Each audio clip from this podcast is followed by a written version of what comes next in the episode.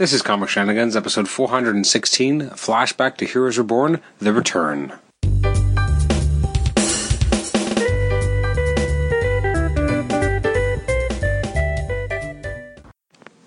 Welcome to the Comic Shenanigans podcast. I'm your host, Adam Chapman, and this is episode 416. It's our uh, flashback episode to Heroes Reborn The Return.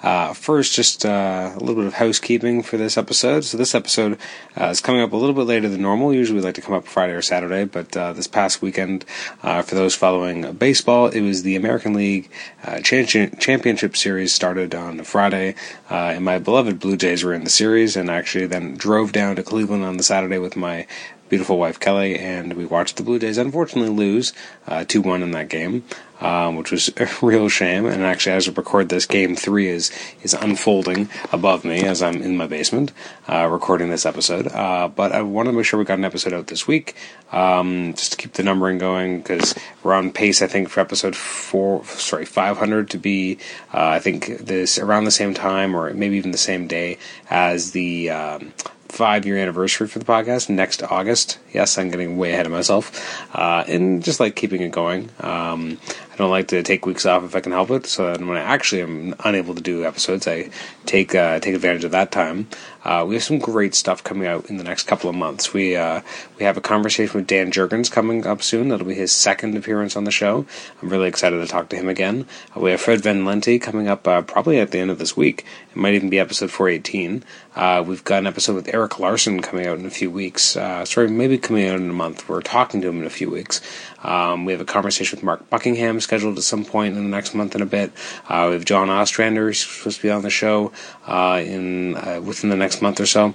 So we have a lot of stuff uh, coming up that I'm really excited about. We have uh, editor Joe Illidge. Um, he's going to be uh, doing an interview at the end of November. So there's a lot of exciting stuff coming up. I'm also hoping that I'm going to have Devin Grayson back on the show at some point in the near future. So really excited about some of the exciting things we have coming up in the next few months of the show. So I think you're really going to dig it. So today I decided it'd been a little bit, or a little while, I think, uh, since I had done a flashback episode.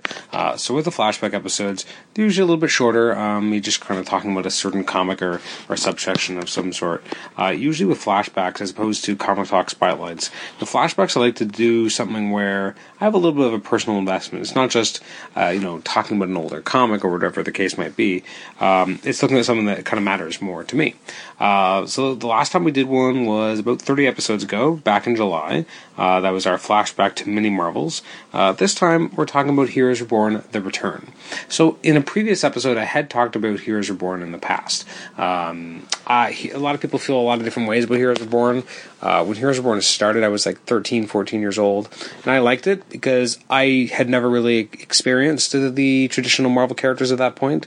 I mean, if you think about it, at that point I was mainly in X books, and I'd started reading some of my friends' Spider-Man books, but that was about it. So I didn't really have a real appreciation or understanding for you know who the Avengers were, or who the Fantastic Four were. I'd read a couple issues of Fantastic Four at that point. I don't think I'd ever really read an issue of Avengers.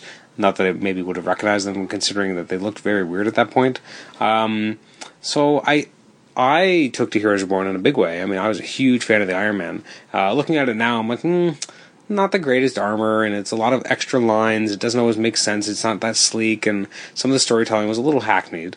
Um, but I still liked it at the time, and I still enjoy that Iron Man run. I think it, it definitely holds together well as a you know as, as a twelve issue arc, and just don't talk about the thirteenth issue. Really, it's an eleven issue arc, and the twelfth issue is uh, part of the the four way weird time travel story that eventually was uh, the Heroes Reborn universe taking on Galactus, which doesn't even make a lot of sense when you think about it. Um, so, what is Heroes Reborn: The Return? Well, you had these twelve issues of Heroes Reborn and then they just kind of ended. They ended with the entire, you know, kind of um, a huge crossover crossovers. They all tried to stop Galactus from eating their world. They failed three times, and then they succeeded the fourth time. Uh, there was time travel involved because you had uh, Doctor Doom traveling back in time each time, trying to create a different outcome, and finally succeeding. And then you had the 13th issue, which was a Wildstorm kind of crossover, which has never been reprinted anywhere. Uh, I believe it was written by James Robinson. And then it was over. And the heroes were still in another world. They had not yet returned. So they still had to come up with a, a story to uh, return them to the Marvel Universe proper. Uh, that's what that's where you get Heroes Reborn: The Return. Um, I actually like this book. I think it, it had to do a lot of heavy lifting. It had to figure out a way to make a compelling story of where the characters were and how to bring them back into the mainstream Marvel Universe. And they had obviously kind of created an out or a, a, way that they could do this, but it doesn't mean it was necessarily simple to do. Um, and so they, they needed a creative team that could get this job done. And if you look at, I mean, the creative team, first of all, you got Peter David and Salvador Larroca. Uh, this is still very young Sal- Salvador Larroca. And I say, like, relatively speaking, I mean, this was 20 years ago. This was in 1997. Um, so Peter David was the one who kind of got the task of restoring these characters. At this point, he'd been writing the Hulk, and now he was, you know, given this task of, of reintegrating these characters into the Marvel universe. And in a future flashback episode, um, I mean, at the way I'm going, probably in a few months, I'd like to talk about some of the Heroes Return books. Um, I think the ones that people usually talk about, or the one that people talk about uh, more than any, is Avengers. Uh, when Avengers came back, you had Kurt Busiek and George Perez, which was like um, a match made in heaven. And you had a guy who uh, was just a phenomenal artist and had done Avengers before and had a very classic style while also looking modern. And you had Kurt Busiek, a guy who just absolutely loved the material, uh, love the Avengers, and it showed with every issue he wrote.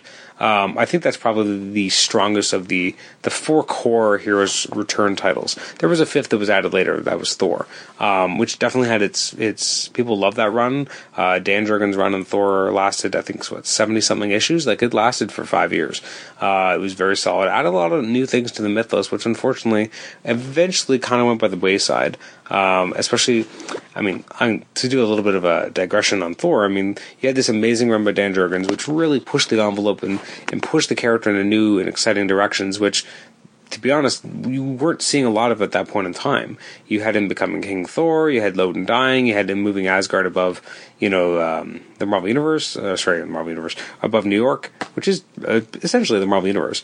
Um, and it's just a lot of really interesting stuff that you wouldn't that you wouldn't have expected a Thor book to do at that point in time. And then it really went down the rabbit hole of its own continuity, and then they had to kind of walk it back. So the Jurgens did that, and then you had uh, Oeming uh, came in and did an absolutely brilliant Ragnarok storyline, which was very, very, very good. But then once it was over, the Thor mythos was kind of over, and then when it was restarted, it was definitely from the ground up. And now we're just getting further examinations and explorations, and I don't even know where it is now. Like I've been reading, I've been reading some of the Thor books, but even I don't quite get everything that's gone on because there's so much has happened. Um, and so you look at something like the way that the Thor books were written under Jurgens, and it almost seems quaint because um, everything seems simple and not nearly as. I make fun of Jurgens' run really going down the rabbit hole with its own spiral storyline, but then you look at current storylines, you're like, no, this is a lot more down its own certain type of rabbit hole going around and round. Um, but yeah, I'd say Avengers was definitely like kind of the highlight. I, I guess the, the most underappreciated would probably be uh, Fantastic Four. It had a bit of a rough run because you had Scott Lobdell and then you had Chris Claremont, and it was it was a okay book, but I don't think anyone really loved it. Uh, Captain America had some great stuff by Mark Waid. Um, initially, he had. Um, uh, Ron Garney with him, but then Ron Garney I think was only there six and a half issues or so. So then you had Dale Eaglesham, you eventually had Andy Kubert, like you had a good creative team. I would say that Iron Man for me was probably at the time was my favorite. I've come to really love and appreciate that Avengers one, as I mentioned. And I think universally that's the one that people would point to. Um, although on my bookshelf I have the Iron Man by Kurt Busiek omnibus, I do not have the Avengers one. Although really it's because I'd already bought the four, you know, larger uh, complete collections, and then by the time they decided, or sorry, five, and by the time they decided, oh, we're going to do two omnibi, I was like, oh. I already bottled this material twice. Although the omnibi does have Avengers Forever, which is pretty awesome uh, and very cool that it's in there. Although I do have the, I was able to pick up the Avengers Forever hardcover, and it is absolutely gorgeous. Anyways, Heroes Reborn: The Return. So I was, you know, 13, 14 years old when this first came out. Um, because I turned like I guess this came out in late '97, so I was just just, just turning 14. Um, so this was for me very exciting because I'd read Iron Man and the Heroes Reborn universe. Um, I hadn't really read the others yet. I'd read, I think, one issue of Avengers, maybe two, and maybe one or two issues of Fantastic Four. Uh, so this was really exciting to me the artwork by uh, Larroca is fantastic, and like right from the beginning, like you really kind of jump into it that Franklin's dealing with something crazy. You have this, this basically this this uh, personification of uh, a celestial is kind of telling him that he has to make a decision that something big is happening. Uh, while in the mainstream Marvel universe, it's been I believe a year since uh, the death of all the heroes, and this is back when Marvel time used to progress more. Um, Hulk at this point is really, you know, really kind of going crazy. At the Thunderbolts, the kind of the new heroes du jour. Um, there's the, definitely the the concept here that you know the Celestials are making a decree that that you know Franklin has to make a decision. And there's two Hulks. You have um, Bruce Banner got split off from the Hulk in Onslaught X, uh, sorry, Onslaught Marvel Universe. Bruce Banner jumped into the pocket universe that Franklin was in the middle creating without realizing it, and then you had the regular Hulk kind of, and it ended up going kind of nuts. Uh, so now you have two personifications of the Hulks, and this cannot stand, and this can't stand in the universe. So you have Franklin realizing that he's created this other pocket universe, slowly understanding this, and he eventually actually ends up in the pocket universe, and you know shows up and tells his parents like, you know, you got to tell me which one I got to destroy, I, which universe I have to destroy. I will remember that there was two covers to each issue. Uh, I don't even know which one is technically the alternate. Um, I know for now, I, I, should say, as I'm discussing this, I'm I'm actually looking at the Heroes Reborn: The Return trade paperback, and it's interesting. In this book, most of it is not even the actual Heroes Reborn: The Return. I mean, that's obviously part of it, but that's not the only one. Uh, the first issue, there's two covers. Um, I had the the prime, or the, I guess the the regular cover. Um, I'm not a huge fan of the variant uh, which definitely looks a lot more menacing. Um, but I think the artwork is a lot more interesting on the uh, the return number one regular cover. Uh, issue number two, it looks like I have the variant according to uh, this trade paperback, uh, which has uh, Hulk and Spider Man on it as they're kind of being um, they're around right around the Thunderbolts, whereas the regular cover has Thor and the uh, Heroes Reborn version of the Hulk kind of throwing down. Uh, what I like about this type of stuff is when you look back, seeing where the Marvel Universe was, you know, almost 20 years ago, when you have a very old school version, not old school, you have a, a modern look of Doctor Strange that I always kind of liked, where he wasn't wearing his classic uniform anymore. There wasn't any blue, it was really just red. Um, it picks up where the first issue was with, you know, the idea that Franklin's uh, trying to convince his parents, and his parents are like, "Oh my God, like we, we have a kid." Like it's kind of, you know, really tugs on the heartstrings for these characters that something is wrong, and they're, they're trying to, they're starting to discover this. Uh, the Hulk is attacked by, sorry, the 616 Hulk is attacked by the military, and then also by the. Uh, this is what I love about comics, like you have the Thunderbolts at the time who were not yet revealed to be villains, at least to the public at large. You have uh, Hank Pym as well as Hercules. Hercules in his super 90s costume, with uh, still a bare chest, but with weird like metal boots and like a red outfit with a nice big open chest still and having like a tiara and weird like um, almost like tiaras for his biceps. Like I don't understand what he's wearing here. Very strange. Um, you know, and they're kind of confronting the Hulk. Um, and then at the same time, you have the Thing and Thor fighting the Hulk on the other universe. Um, Doctor Strange is trying to figure out what's going on, as well as Franklin, who's dealing with the Celestial, who keeps telling him he has to choose. Um, it's really interesting to see how the Celestials kind of deal with Franklin having as much power as he has. Um, and then Reed is now trying to figure out what's going on, and they're starting to realize, well, maybe their universe isn't as old as they thought it was. Maybe something is wrong. Maybe they haven't been as wrong as they, as long as they thought. Um, in the 616 universe, there's torrential rain downpour, which kind of reminds me of Crisis kind of style, where one universe here is is um, engulfed in water and the other is kind of more in flames. Uh, the Hulk fighting against Hercules and the, and the Thunderbolts. Uh, and then Hercules, sorry, not Hercules, Spider Man and the Hulk uh, get drawn into the pocket universe that uh, Franklin has created, and then you suddenly have the Hulks confronting each other on the Heroes Reborn universe, and Spider Man's kind of stuck in the middle and being like, I don't want to be here.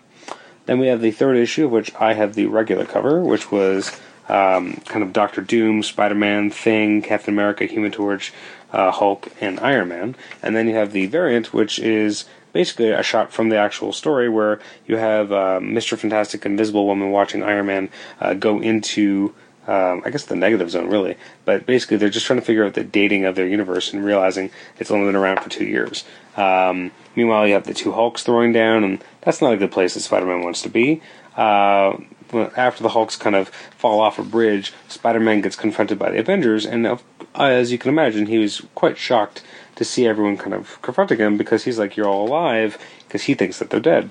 Um, and this is where things kind of end up going a little bit crazy. Whereas you have all the heroes kind of coming together. You have, you know, Doctor Doom, uh, Falcon. Um, everyone's kind of realizing that something's going on. You have this Celestial showing up. Uh, the, the, issues become much more fast paced here. Fourth issue, the fourth issue, I have the variant myself, which is an awesome Salvador Larroca cover.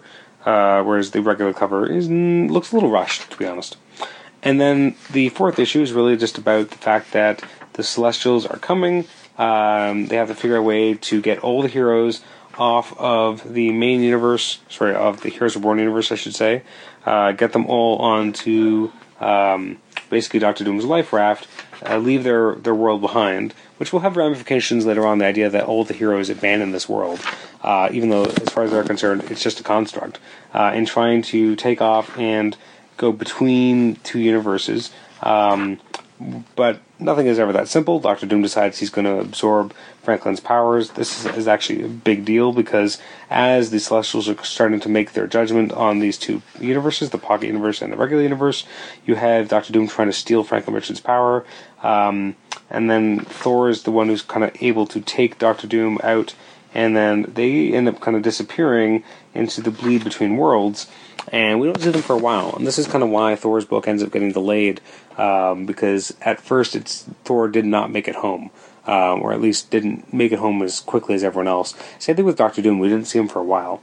Uh, this there's a shot in this fourth issue that I've always enjoyed is that as you have you know this kind of dimensional barrier, these characters who don't remember anything about who they were because uh, they were you know reborn in the Heroes Reborn universe. They pass through, and there's this great shot for this one page of four panels, and you have one of Sue, and I'll actually I'll quickly read the narration because I always thought it was nice. Um, and Sue sees a life of wedded bliss of her child, and she is content. And Bruce, Bruce Banner, sees a life of wedded discord of an abusive father of a young man once carefree, now crippled, which is a, a comment on Rick Jones at the time, and he is stunned. Tony, Tony Stark, and Tony sees a life of weakness, of juvenile behavior and dependency, and he is angry. And Steve, Steve Rogers, sees a life of battle, of dedication, of service to a cause, and he is unchanged. The last time the FF approached this the border, they saw visions of their past lives. This time, all aboard experienced that disorientation, that place between wakefulness and dreams. And then all that they were and are and will be shatters, and they remember everything. It's actually a nice little piece of writing by um, Peter David. And as this happens, the, the craft kind of blows up. All the characters kind of get thrown out. You have Sue protecting her family. Everyone's kind of shunted forward, and you have the two Hulks slammed together, and um, or I should say Bruce Banner and the Hulk, and they are merged once more. And then uh, Ashema, the the sleeping Celestial, ends up sleeping, um, and within her is the Pocket Universe, so it does survive.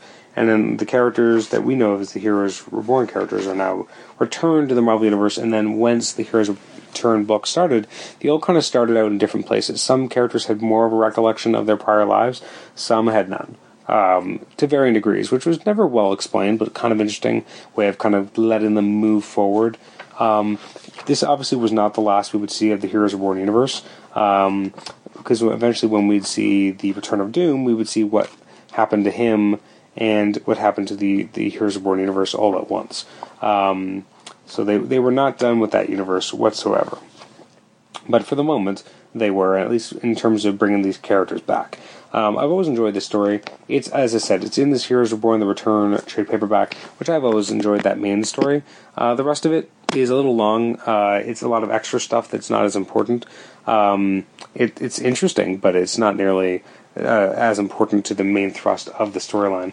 To me, as a kid, this definitely set up the stage for Heroes Return. I was like, oh, I'm buying Iron Man. I'll I'll buy this Heroes Reborn: The Return. I really love the artwork. Very vi- uh, vital, vibrant, great artwork by uh, Salvador Larroca. I really like Peter David's script. And then you launched in the Heroes Return, which I do hope to talk about at some point. Um, because it's. I mean, man, I wish I could get Kurt Busiek on the show. Unfortunately, he said he doesn't really do podcasts, which is unfortunate because um, I am such a huge fan of his work, and I feel like I could just talk to him for hours and just ask him questions like Thunderbolts and Avengers and everything, like Marvels. Like I just I don't even know where I'd begin, but I also don't know where I'd stop. Like I just think I'd keep going forever. Um, and also again to talk to him about you know his run on Iron Man, which because that was hugely influential to me because at the time I was 14 years old, I didn't have a lot of money to spend on comics, so I was buying Iron Man. That was my comic. That was for a long time. He was one of my favorite heroes. It's funny now that he's kind of the, more of the flagship character. I don't like him as much anymore. I find they've changed the character because he's become the Robert Downey Jr. version of the character and not the character he was before. Um, he's still enjoyable. He's just not the character I originally fell in love with. You read, you know, a lot of the more seminal Iron Man stories it does not in any way feel like the character we have these days. Um, obviously, obviously things change, and obviously it makes sense because the Robert Downey Jr. version of the character has become so uh, important to Marvel and Marvel Studios, and has become very iconic. We're never going to go back to the old Tony Stark, which is fine. Um, but it's not quite the Tony Stark I originally fell in love with. I still like this Tony Stark, but I fell in love with a different version of the character, and I can still read this character and enjoy it, I just I know that he's not quite the character I fell in love with, and this happens with a lot of characters. Like it's not unheard of, but this character in particular, because of how important that character has become to the Marvel Universe and to Marvel Studios and, and Marvel Media, um, we're never getting back the version we used to have. Anyways, that's our uh, walk through memory lane today for our flashback to Heroes Reborn The Return. Thank you for joining me. You can email us at comicshenanigans at gmail.com, like the show on Facebook, rate and review us on iTunes, subscribe to us on iTunes, and you also listen to us on Stitcher. We actually recently did have a new comment on our um, US iTunes page, um, which I'll read uh, aloud on a future episode. Um, actually, that the person who uh, wrote it had previously requested an episode back when we did our Marvel Masterworks uh, focus, where I had John Rhett Thomas on the show. Well, hopefully he's going to be on the show again soon, um, as we're going to try and get together to talk about the Marvel Epic collections. Um, I briefly had an episode, I think like uh, 150 episodes or so ago, uh, a year and a half ago, I did have an episode where I started to talk about it. And at the time, I think I lost half the episode, and I was like, well, I'll go back to it and I'll finish it at some point. I never really had the chance to or remember to, a combination thereof. Um, so when I have John Rhett Thomas on the show, um, he's really big into collected editions, and I think he'll have a lot of good insights, and we'll, we'll, we'll, we'll chat about what the Epic Collection is and kind of bring an update on it's really expanded since I first talked about it a year and a half ago, um, to its detriment in some ways, um, only because uh, I feel like some of the releases get farther and farther apart from each other. Um, whereas before the release window was a little bit more set, now they have so many different lines running that it feels like some of the lines are getting uh, kind of postponed, or you're not getting as many volumes. Uh, some volumes you're getting so many, but I feel like it's almost too fast. Like uh, and this is something I'll talk about later, but there's like five volumes of Amazing Spider-Man, and there's already four of Daredevil, which started, you know, a fair bit later. Um, although it's interesting if you look at it, the typeface, I believe, is a little. Well, I guess it is the same on all of them. They look gorgeous. I do love them. Uh, and there's actually new uh, volumes of Daredevil and Spider-Man coming up soon, so there's still going to be you know, Spider Man still has one more than Daredevil, but not by much. Anyways, thank you for joining me for this episode. We'll catch you next time, and hopefully, our next episode will be our conversation with Fred Van Lente. You've been great, and this has been Comic Shenanigans. Bye bye.